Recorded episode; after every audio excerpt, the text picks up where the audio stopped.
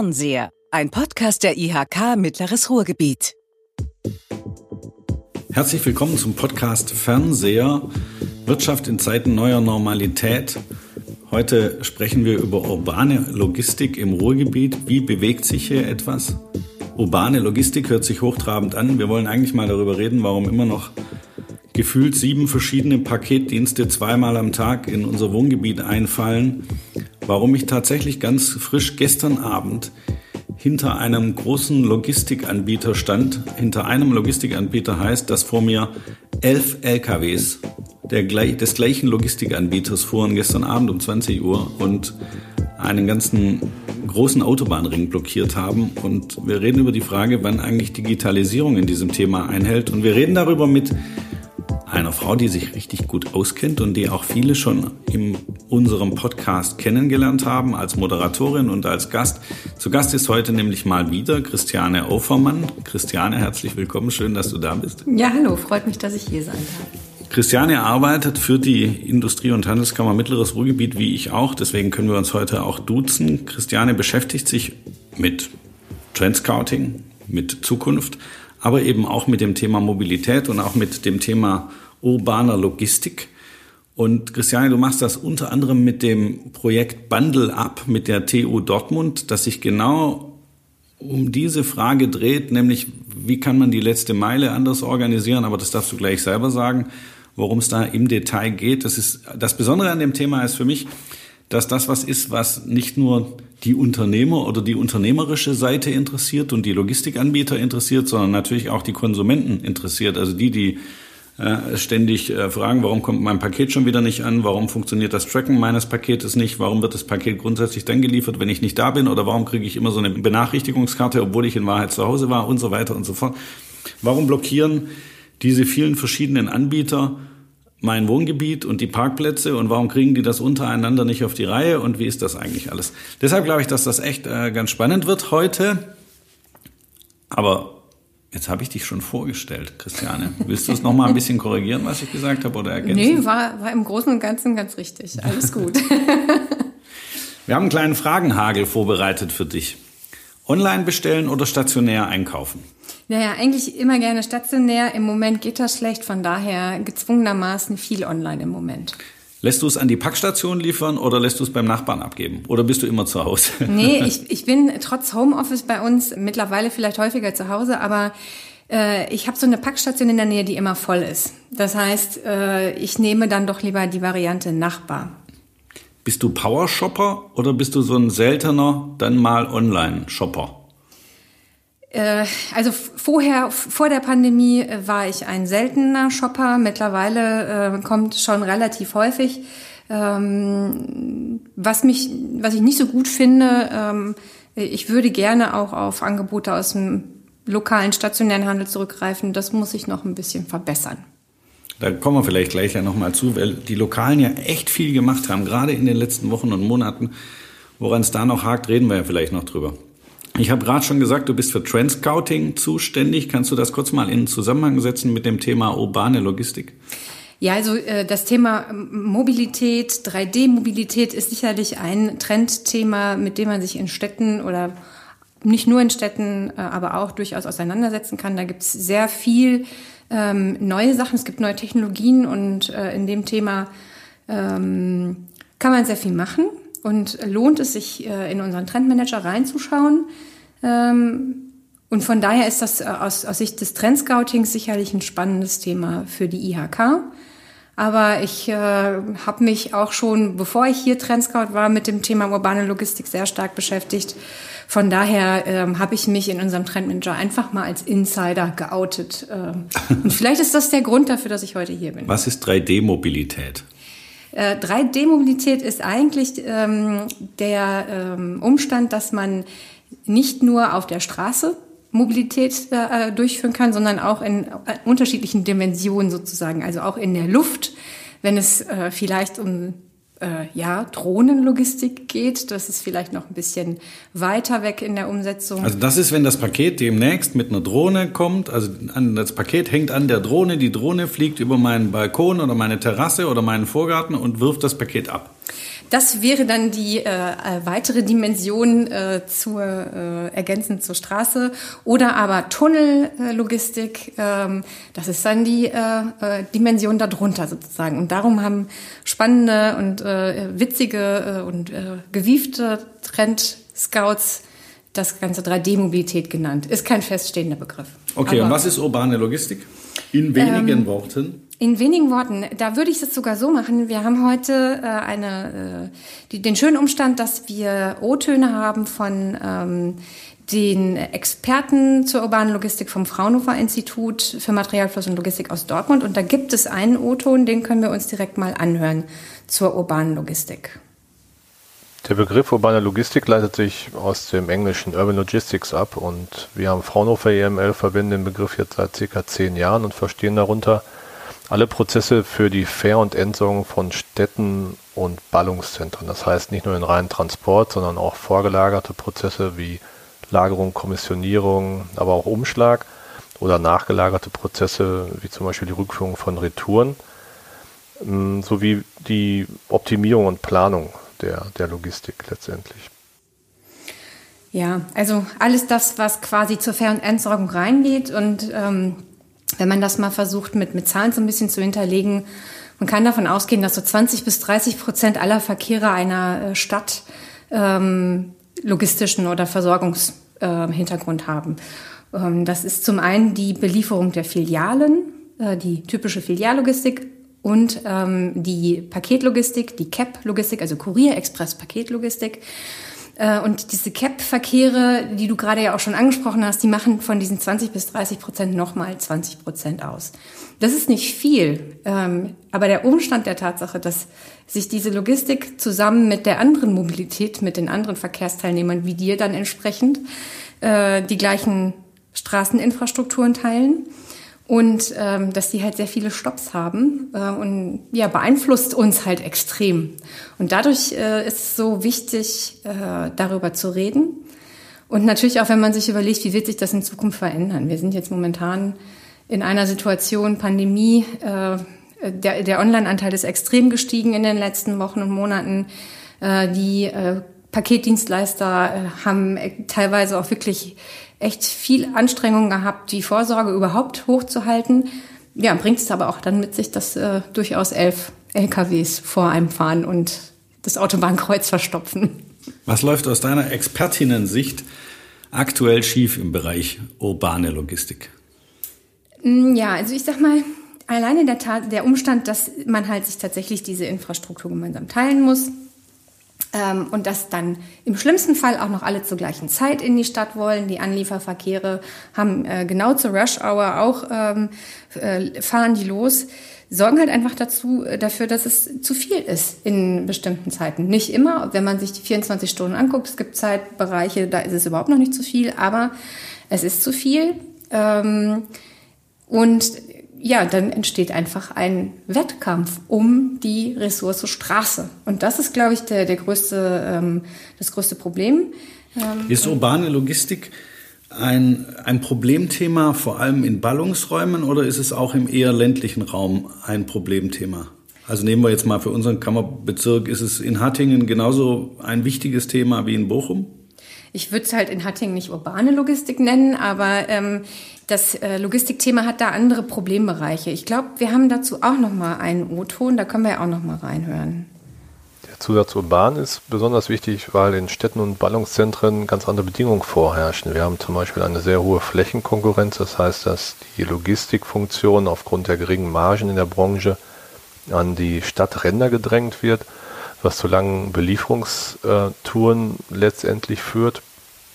Dann haben wir äh, natürlich auf der anderen Seite sehr attraktive Zustellgebiete aufgrund der hohen Dichte von Empfänger. Das heißt, dass ich relativ schnell ähm, ja, viel Waren zustellen kann.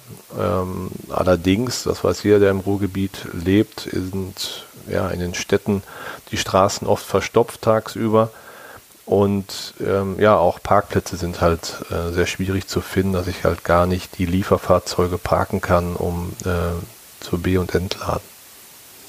Also was der Arndt Bernsmann hier vom Team Urban Logistik ähm, ausgeführt hat, ist in Städten ist es halt tatsächlich so, dass ich ähm, Probleme habe, Flächen zu finden, dass dadurch die Touren länger werden, dass ich Probleme habe, Parkplätze zu finden. Das ist dann der Moment, wo du in einer einspurigen Straße halt davor stehst und dich ärgerst, dass du warten musst. Ähm, das sind die, die Probleme, die durchaus da in der Logistik stattfinden. Ähm, Im ländlichen Raum hast es vielleicht eher so, dass die Touren so lang werden, dass die Wirtschaftlichkeit für Logistikdienstleister extrem schwierig ist weil der sogenannte Drop-Faktor dann so gering wird. Also der Faktor, wie viele Pakete ich äh, pro Tour entsprechend ausliefern kann. Okay, wir kommen zum Sesamstraßenteil, zum Thema wieso, weshalb, warum. Woher kommen diese Probleme bei der urbanen Logistik? Ähm, ja, zum einen äh, ist das Problem, dass äh, viele Logistikdienstleister erstmal versuchen, ihre eigenen Systeme zu optimieren. Das ist ja auch vollkommen logisch. Ähm, und Wenn du von Systemen redest, was meinst du denn? Also was ich ja erlebe, ist nur äh, die befriedigende bis mangelhafte Zustellung von Paketen. Das ja, da ist ja nicht viel System dahinter. Doch, da ist, selbst da ist schon total viel System dahinter. Und ich würde auch im Leben nie sagen, dass äh, CAP-Dienstleister nicht einen wahnsinnig hohen Aufwand betreiben. Das tun die. Erklär mal. Ähm, Bitte.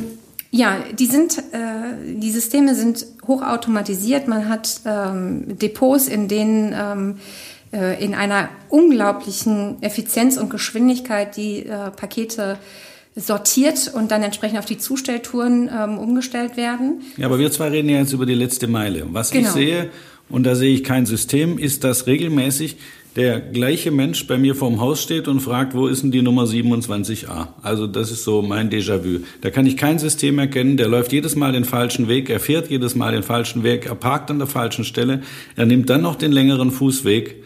Wo ist das System? Also wenn das tatsächlich immer der gleiche ist, dann hast du echt wahrscheinlich ja, es den schlechtesten Wahrscheinlich ist es zumindest der gleiche Dienstleister, genau. Es ist, es ist äh, aber so, dass ähm, die natürlich alle ihre eigenen Systeme haben und dass ähm, es dann auch dazu kommt, dass durchaus äh, dreimal ein CAP-Dienstleister deine Straße durchfährt und das ist ja auch Verkehrsstörung letzten Endes. Äh, natürlich bündeln die alle für sich ganz gut, aber wenn ich es konsolidiert, also gemeinsam machen würde auf der letzten Meile, hätte ich am Ende vielleicht doch auch ein paar Verkehre weniger. Das hören CAP-Dienstleister nur sehr gerne, weil es nicht sehr gerne, weil es dann an das eigene Geschäftsmodell geht. Das verstehe ich auch. Aber es hilft halt nicht bei dem Problem, dass wir Verkehre reduzieren müssen. Sind die Autos immer voll, wenn die fahren? Oder sind die halb voll? Sind die halb leer? Das kommt natürlich immer ganz drauf an, wann man die Tour, wann man reinguckt. Ähm, in der Regel würde ich im Moment sagen, sind die Touren voll. Ganz äh, ne, Pandemiebedingungen, Online-Shopping. Ähm, jetzt Weihnachten war gerade, ähm, das war brechend voll. Das war brechend voll. Also äh, 100 Pakete pro Tour sind ähm, keine Seltenheit, sind ganz normal. Äh, teilweise haben sie vor Weihnachten 300 Pakete pro Tour gehabt. Das ist schon echt heavy und da kann ich auch verstehen, dass ein Paketbote um jede Abstellgenehmigung dankbar ist. Aber wie es dann gemacht wird, dass ich dann äh, der Zufall in meiner Altpapiertonne irgendwo ein Paket finde ähm, und die ja auch nicht wissen können, wann bei mir das Altpapier geleert wird, äh, das ist natürlich nicht so optimal. Gibt es Best-Practice-Beispiele? Also gibt es Beispiele von Städten oder von CAP-Dienstleistern, die das einfach so toll machen, dass man sagt, Mensch, das ist ein Ansatz. So wenn das alle so machen würden oder wenn das überall so passieren würde? Ja, also ähm, man hat erstmal verschiedene Hebel. Äh, man kann äh, konsolidieren, also man kann versuchen, gemeinsam auf der letzten Meile auszuliefern. Das passiert nicht ganz so häufig. Also da das Best Practice suchen wir noch, aber ähm, da ähm, äh, das sind schon spannende Sachen letzten Endes, die auch viel bewirken würden. Dann gibt es Warenübergabesysteme, die ähm, halt versuchen, äh, nicht mehr jedes Paket bis zur Haustür zu bringen, in der ähm, Situation, dass vielleicht auch nicht immer jemand da ist und man dann äh, nochmal oder zu, doch hinterher zu, zum äh, Paketshop fahren muss. Dazu gehören auch Mikrodepots. Und Mikrodepots ist ein ganz wichtiges ähm, Beispiel, was auch mittlerweile in vielen Städten, auch hier äh, im Kammerbezirk, mittlerweile angegangen wird. Das ist, wenn vor so einer großen Wohnsiedlung sozusagen ein kleiner Paket Empfangs, eine Empfangsstelle steht, wo man Sachen für mich abgeben kann. Ähm, Reden wir davon oder was? Das ist eine Paketstation. So. Ähm, mhm. Mikrodepot ist demgegenüber das, wo ich sage jetzt mal ein ähm, Paketdienstleister ein eine Wechselbrücke, also einen Container irgendwo hinstellt und von dieser, äh, von diesem Container aus werden dann mit äh, Lastenfahrrädern äh, teilweise äh, die Pakete äh, ausgeliefert.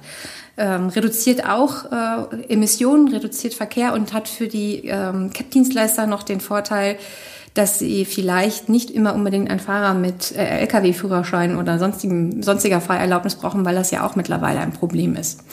Ähm, Wie viele haben inzwischen auf Elektromobilität umgestellt?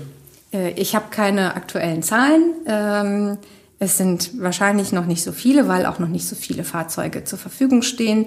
Ähm, die Fahrzeuge, die es jetzt im Moment gibt, wir haben ja hier im Kammerbezirk auch den ein oder anderen Hersteller, ähm, ja, sind ein Anfang, müssen aber noch weiter ähm, in die Fläche kommen reicht noch nicht, definitiv. Aber Flotten, Fahrzeugflotten, Flottenmanagement ist natürlich auch was, nur das verändert natürlich nichts an der Anzahl der Verkehre. Das verändert nur an den Emissionen letzten Endes Klar. was. Aber mit Elektromobilität kann man eine andere Sache machen. Ähm, diese Elektromobilität hat ja auch den Vorteil, dass sie leise ist. Und dadurch kann man vielleicht Dinge auch äh, an Tagesrandzeiten oder an Nachtzeiten verschieben. Das heißt, diese 20 bis 30 Prozent Verkehre, die zur Rush Hour äh, ich zur gleichen Zeit in die gleiche Infrastruktur schieße, wären dann halt entsprechend weg.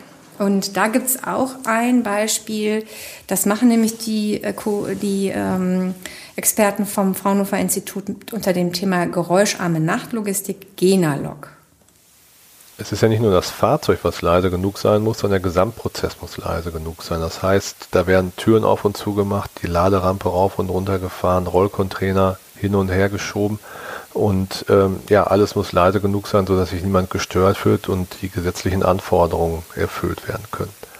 In dem Forschungsprojekt Genalog, geräuscharme Nachtlogistik, konnten wir mit dem Praxispartner Rewe nachweisen, dass es heutzutage schon technisch möglich ist. Wir haben wirklich mit einem Lärmgutachter nachts den gesamten Anlieferprozess überwacht und ja, konnten halt die hohen Auflagen erfüllen. Geräuscharme Nachtlogistik finde ich gerade deshalb interessant, weil wirklich ein großer Anteil des Güterverkehrs in eine Zeit verlagert werden kann, wo eigentlich die Infrastruktur frei ist. Wir haben nachweisen können, dass die Touren 20 bis 30 Prozent schneller ähm, abgewickelt werden können bei gleicher Kilometerleistung. Das heißt, dadurch, dass kein Stau da ist, brauche ich weniger Zeit. Ich kann meine Fahrzeuge effizienter einsetzen. Und ähm, die Fahrzeuge sind jetzt nicht nur in der Nacht leise, sondern wenn Firmen in diese leise Technologien investieren, profitiert natürlich der Bürger auch am Tage, weil dann sind auch die gleichen leisen Fahrzeuge unterwegs.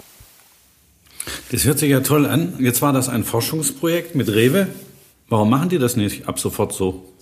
Ja, ich, ähm, soweit ich informiert bin, würden äh, Unternehmen wie die Rewe das wahnsinnig gerne sofort machen.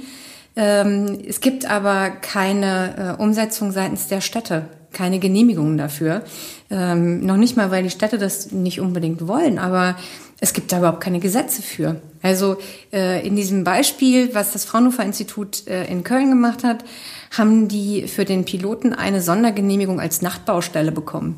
Ja, jetzt kann ich aber auch nachvollziehen, dass ein Handelsunternehmen nicht auf einer Sondergenehmigung als Nachtbaustelle eine Investitionsentscheidung ja, ja, flächendeckend für Elektro-LKWs äh, tätigt. Okay, ähm, der Verordnungsgeber oder der Gesetzgeber hängt auch hinterher, kann ich verstehen. Ja, und ähm, ist auch sicherlich häufig in der Situation, ähm, dass es, wir haben ja gerade schon ganz viele verschiedene Kategorien angesprochen, Konsolidierung, Warenübergabestation, dass man sich auch erstmal darüber im Klaren werden muss, was hat denn in meiner Stadt den höchsten Effekt?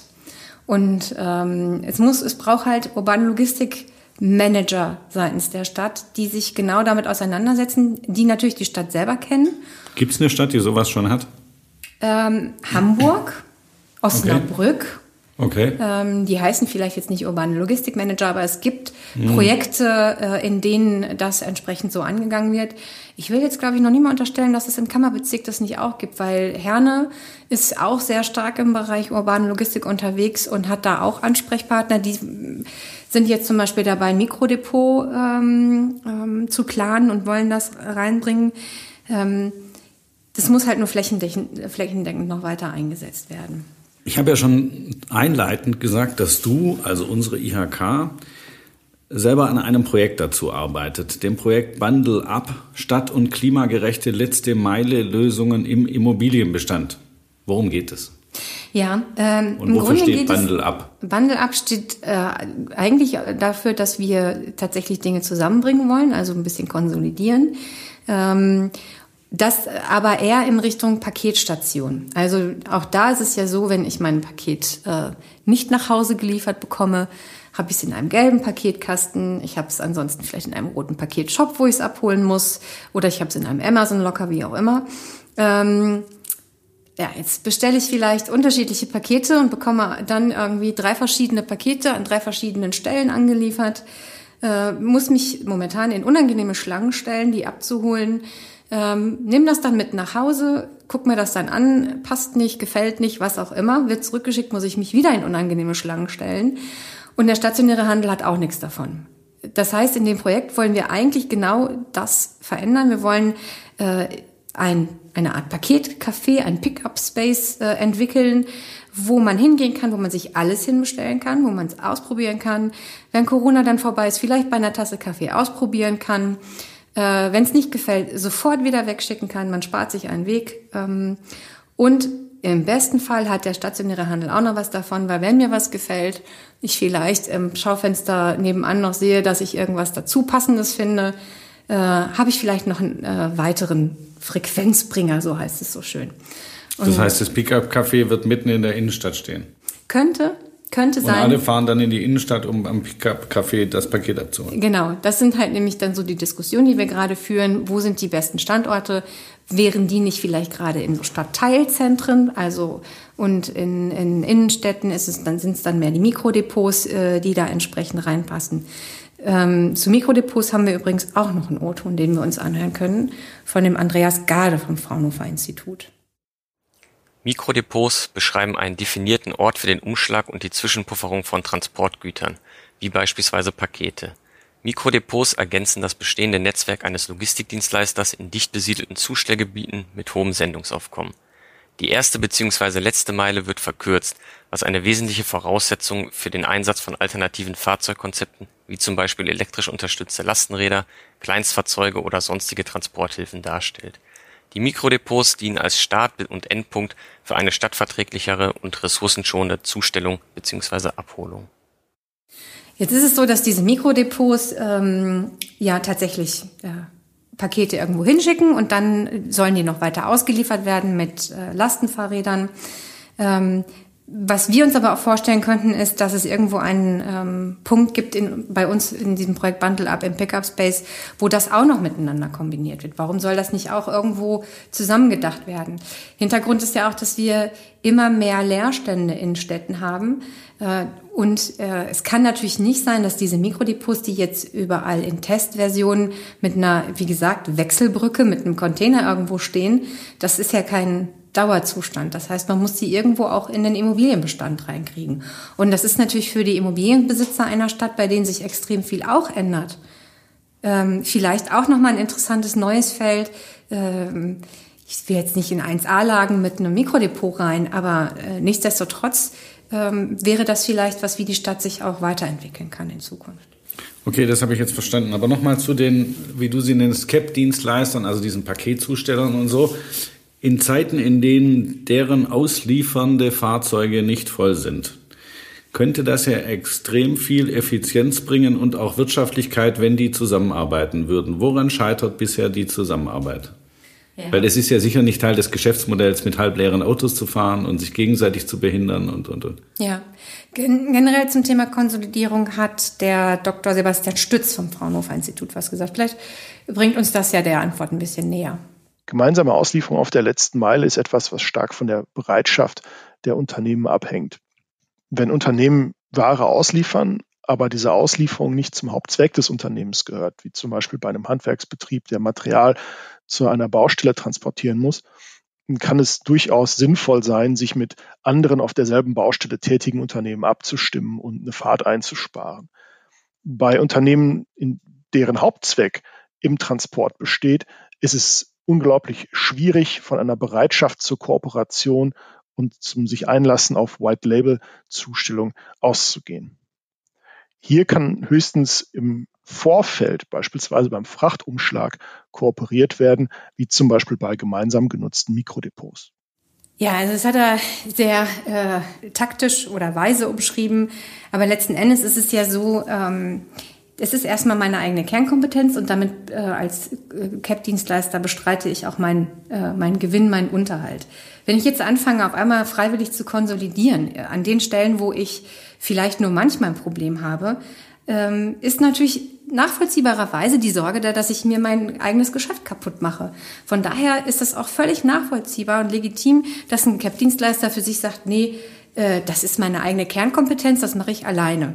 Und, ähm, Verstehe ich. Aber gab es nicht schon Versuche zu sagen, in der Stadt XY darf die letzte Meile nur dieser eine Anbieter bedienen und alle anderen müssen auf den zugreifen? Sowas gab es doch schon. Das ähm, gibt sogar ganz in der Nähe, ganz aktuell. Das ist in Düsseldorf, läuft das momentan auch erfolgreich.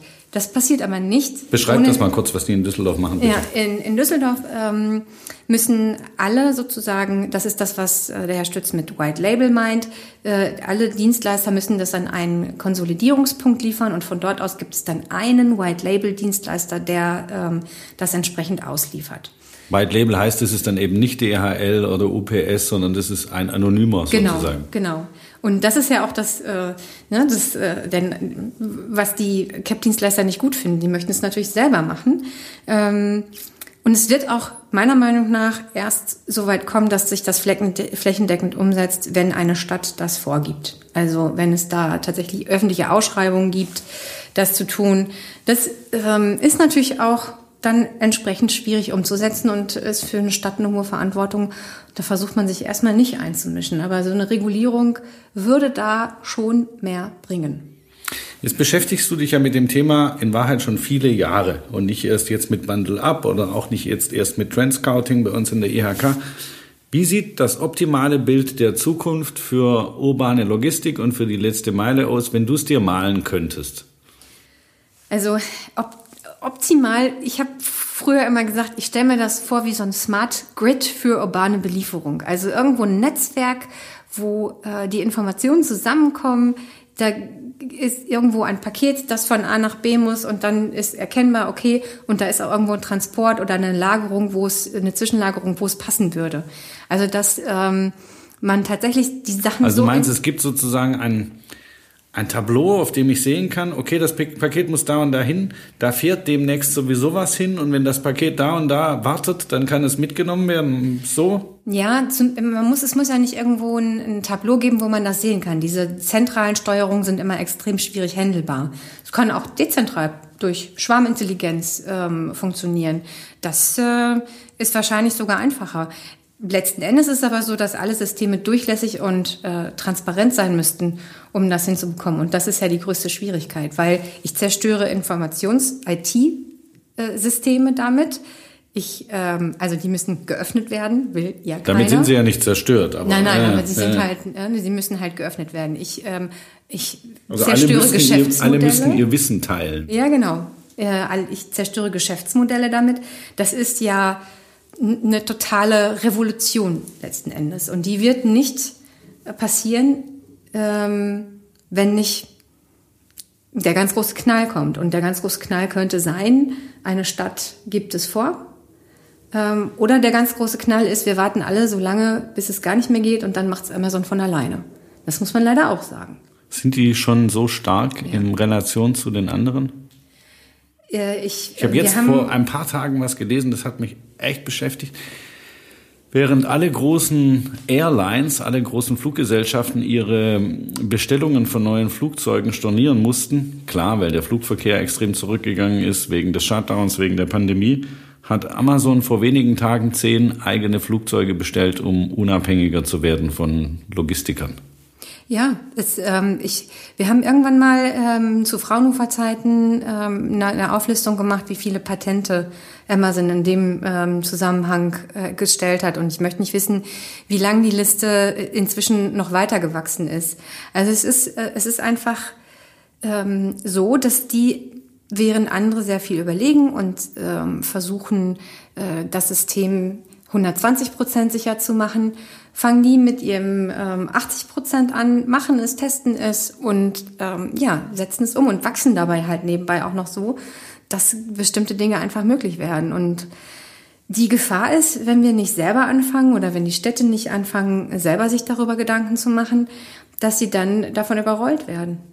Okay, aber das heißt, du setzt auf einen staatlichen Eingriff, also in dem Fall einen staatlich-städtischen Eingriff, du setzt darauf, dass die letzte Meile reglementiert wird, damit sie sich weiterentwickelt. Das ist ja ein interessanter Ansatz. Ja, also äh, ich möchte das nicht falsch verstanden wissen. Ich möchte nicht zurück zur Planwirtschaft oder irgendwas.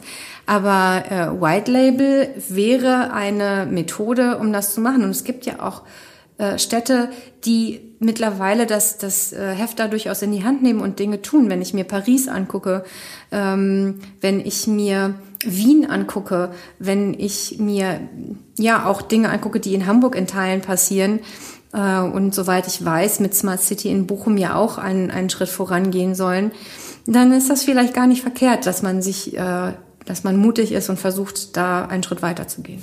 Tacheles. Was sind Beispiele für richtig tolle CAP-Dienstleister für tolle Logistikunternehmen? Ähm, Beispiele für Fällt dir nichts ein? Gibt's kein tolles? Doch, also ich habe kein Problem mit den CAP-Dienstleistern an sich. Also auch ein DHL äh, macht einen guten Job. Ähm, der Job wäre halt nur noch viel besser, wenn sie es mit anderen zusammen machen würden. Und, okay, ich ähm, frage anders. Wo gibt's Innovationen? Nennenswerte. Also, es gibt Dienstleister, die setzen auf Grün, die setzen extrem auf nachhaltige Logistik, die kümmern sich um Elektromobilität. Es gibt Dienstleister, die ähm, setzen auf IT. Ähm, es gibt jetzt mit Komodo in Berlin ähm, ein gemeinsam genutztes, konsolidiertes äh, Mikrodepot, was gefahren wird. Hm, ich würde mir halt noch mehr wünschen. Wie könnten die Kommunen den Sprung nach vorne machen? Brauchen die jetzt erstmal alle so einen urbanen Mobilitätsmanager brauchen die mehr Fokus auf das Thema? Ist, ist die Sensibilität noch nicht vorhanden oder was fehlt den Kommunen, um den nächsten Schritt zu machen? Ähm, Geld, Übersicht.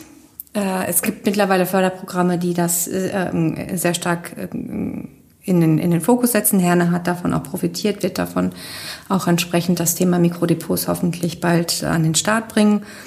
Ähm, Geldüberblick, Wissen ähm, und alle Partner an einen Tisch bringen. Das ist, glaube ich, das Allerschwierigste dabei.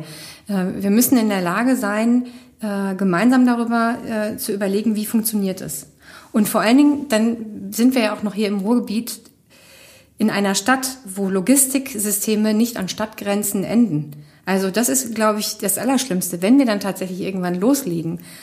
Ähm, und irgendwann es dann heißt, ja, aber Moment, hier ist jetzt nicht mehr Bochum, hier ist jetzt was weiß ich was. Hier ist jetzt Hanne oder hier äh, beginnt genau. Witten oder was auch immer. Und hier sind andere Regeln. Ja, das geht gar nicht. Also wir müssen das tatsächlich auch über Stadtgrenzen hinweg dann gerade im Ruhrgebiet äh, regeln. Ah, das ist ja ganz einfach. Ja? Spaß.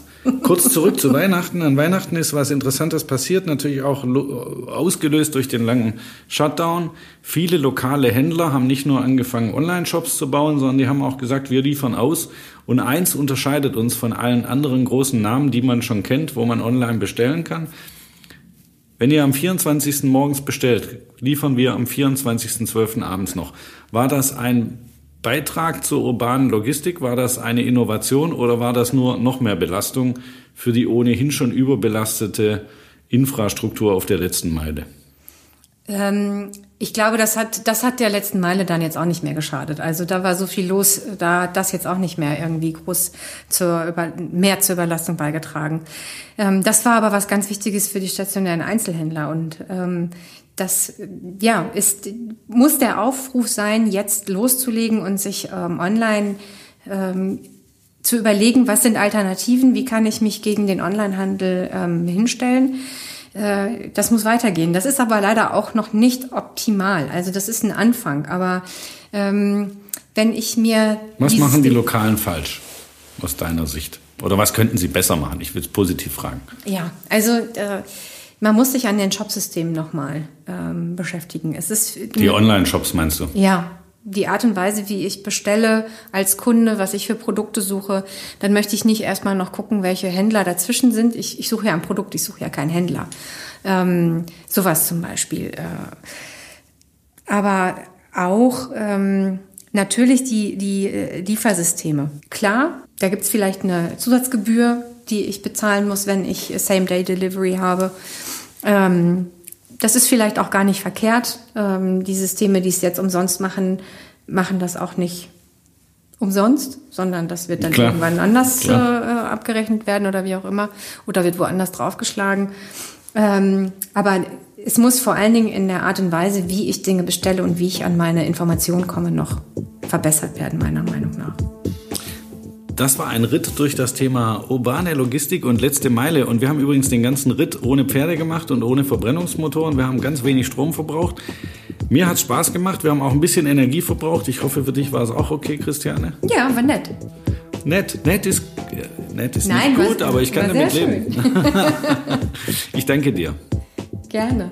Den Zuhörerinnen und Zuhörern würde ich gerne sagen, wenn Ihnen das Spaß gemacht hat, freuen wir uns nicht nur, wenn Sie unsere anderen Folgen auch noch verfolgen, wir freuen uns auch, wenn Sie uns liken, wenn Sie uns besuchen bei Netzen in unserer Podcast-Gruppe und wenn Sie sagen, hey, das hat Spaß gemacht, aber ich hätte gern mal, dass die sich mit dem oder dem Thema beschäftigen, schreiben Sie uns, rufen Sie uns an. Wir freuen uns über Input und ich sage, lassen Sie uns in Kontakt bleiben.